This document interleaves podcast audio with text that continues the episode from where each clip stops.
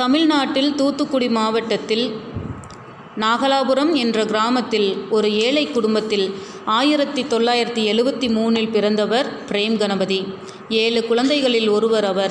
பத்தாம் வகுப்பு வரை மட்டுமே படிக்க முடிந்த அவருக்கு பிரத்யேக திறமைகள் எதுவும் இருக்கவில்லை. வறுமை அந்த கிராமத்தில் இருந்து அவரை சென்னைக்கு துரத்தியது.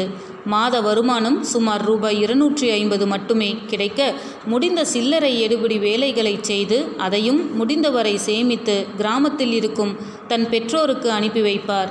அப்போது பழக்கமான ஒருவன் மும்பையில் ரூபாய் ஆயிரத்தி இருநூறு மாத வருமானத்தில் வேலை தயாராக இருக்கிறது என்று சொல்ல வீட்டுக்கு கூட தெரிவிக்காமல் அந்த ஆளுடன் பிரேம் கணபதி மும்பைக்கு ரயில் பயணமானார். மும்பையில் பாந்த்ரா ரயில் நிலையத்தில் அவருடைய சட்டைப்பையில் இருந்த முழு சேமிப்பான ரூபாய் இருநூறை திருடிக்கொண்டு கூட வந்தவன் மாயமாய் மறைந்து விட்டான். அப்போதுதான் ஏமாற்றப்பட்டு விட்டோம் என்கிற உண்மை பிரேம் கணபதி உணர்ந்தார். பதினேழு வயதில் கையில் நயா பைசா இல்லாமல் பாஷையும் தெரியாமல் தெரிந்தவர்களும் யாரும் இல்லாமல் அனாதரவர அனாதரவாய் நிற்பது கடுமையானது. துர்பாக்கியம் அல்லவா? மும்பையில் மாகிம் பகுதியில் ஒரு பேக்கரியில் பாத்திரம் கழுவும் வேலை கிடைத்தது. மாதம் ரூபாய் நூற்றி ஐம்பது தான் சம்பளம். அந்த வேலைக்கு சேர்ந்து கொண்டார் பிரேம் கணபதி. தோற்ற மனிதராய் சென்னைக்கு திரும்ப பிரேம் கணபதிக்கு மனமில் மனமில்லை.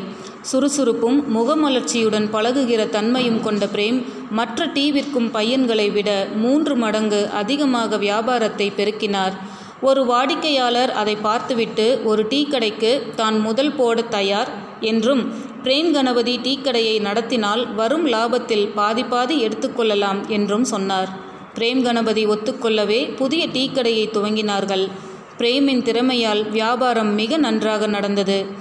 இத்தனை பணத்தை இவனுக்கு தர வேண்டுமா என்று முதல் போட்டவனுக்கு பொறாமை ஏற்பட்டது. அவர் பிரேம் கணபதியை டீக்கடையில் இருந்து விலக்கிவிட்டார் மறுபடியும் ஏமாற்றப்பட்டாலும் மனம் தளராது. பிரேம் கணபதி ஒரு கைவண்டியை நாளொன்றுக்கு ரூபாய் நூற்றி ஐம்பது வாடகைக்கு எடுத்து வாஷி ரயில் நிலையத்தின் எதிரில் இட்லி தோசை விற்க ஆரம்பித்தார். அவருடைய அந்த சிறிய கைவண்டி தோசை கடை நாளடைவில் பிரபலமாகியது. அதற்கு தோசா பிளாசா என்று பெயரிட்டார். அவருடைய தோசா பிளாசாவை தேடி நாளடைவில் தூரத்தில் இருக்கும் வாடிக்கையாளர்களும் வர ஆரம்பித்தார்கள்.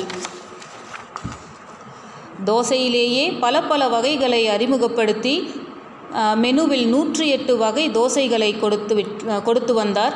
வாடிக்கையாளர்களுக்கு திருப்தி அளிக்கும் வகையில் ருசி சேவை விதவிதமான தோசை வகைகள் இருந்தாலும் அவர் வியாபாரம் இருந்ததால் அவர் வியாபாரம் செழிக்க ஆரம்பித்தது.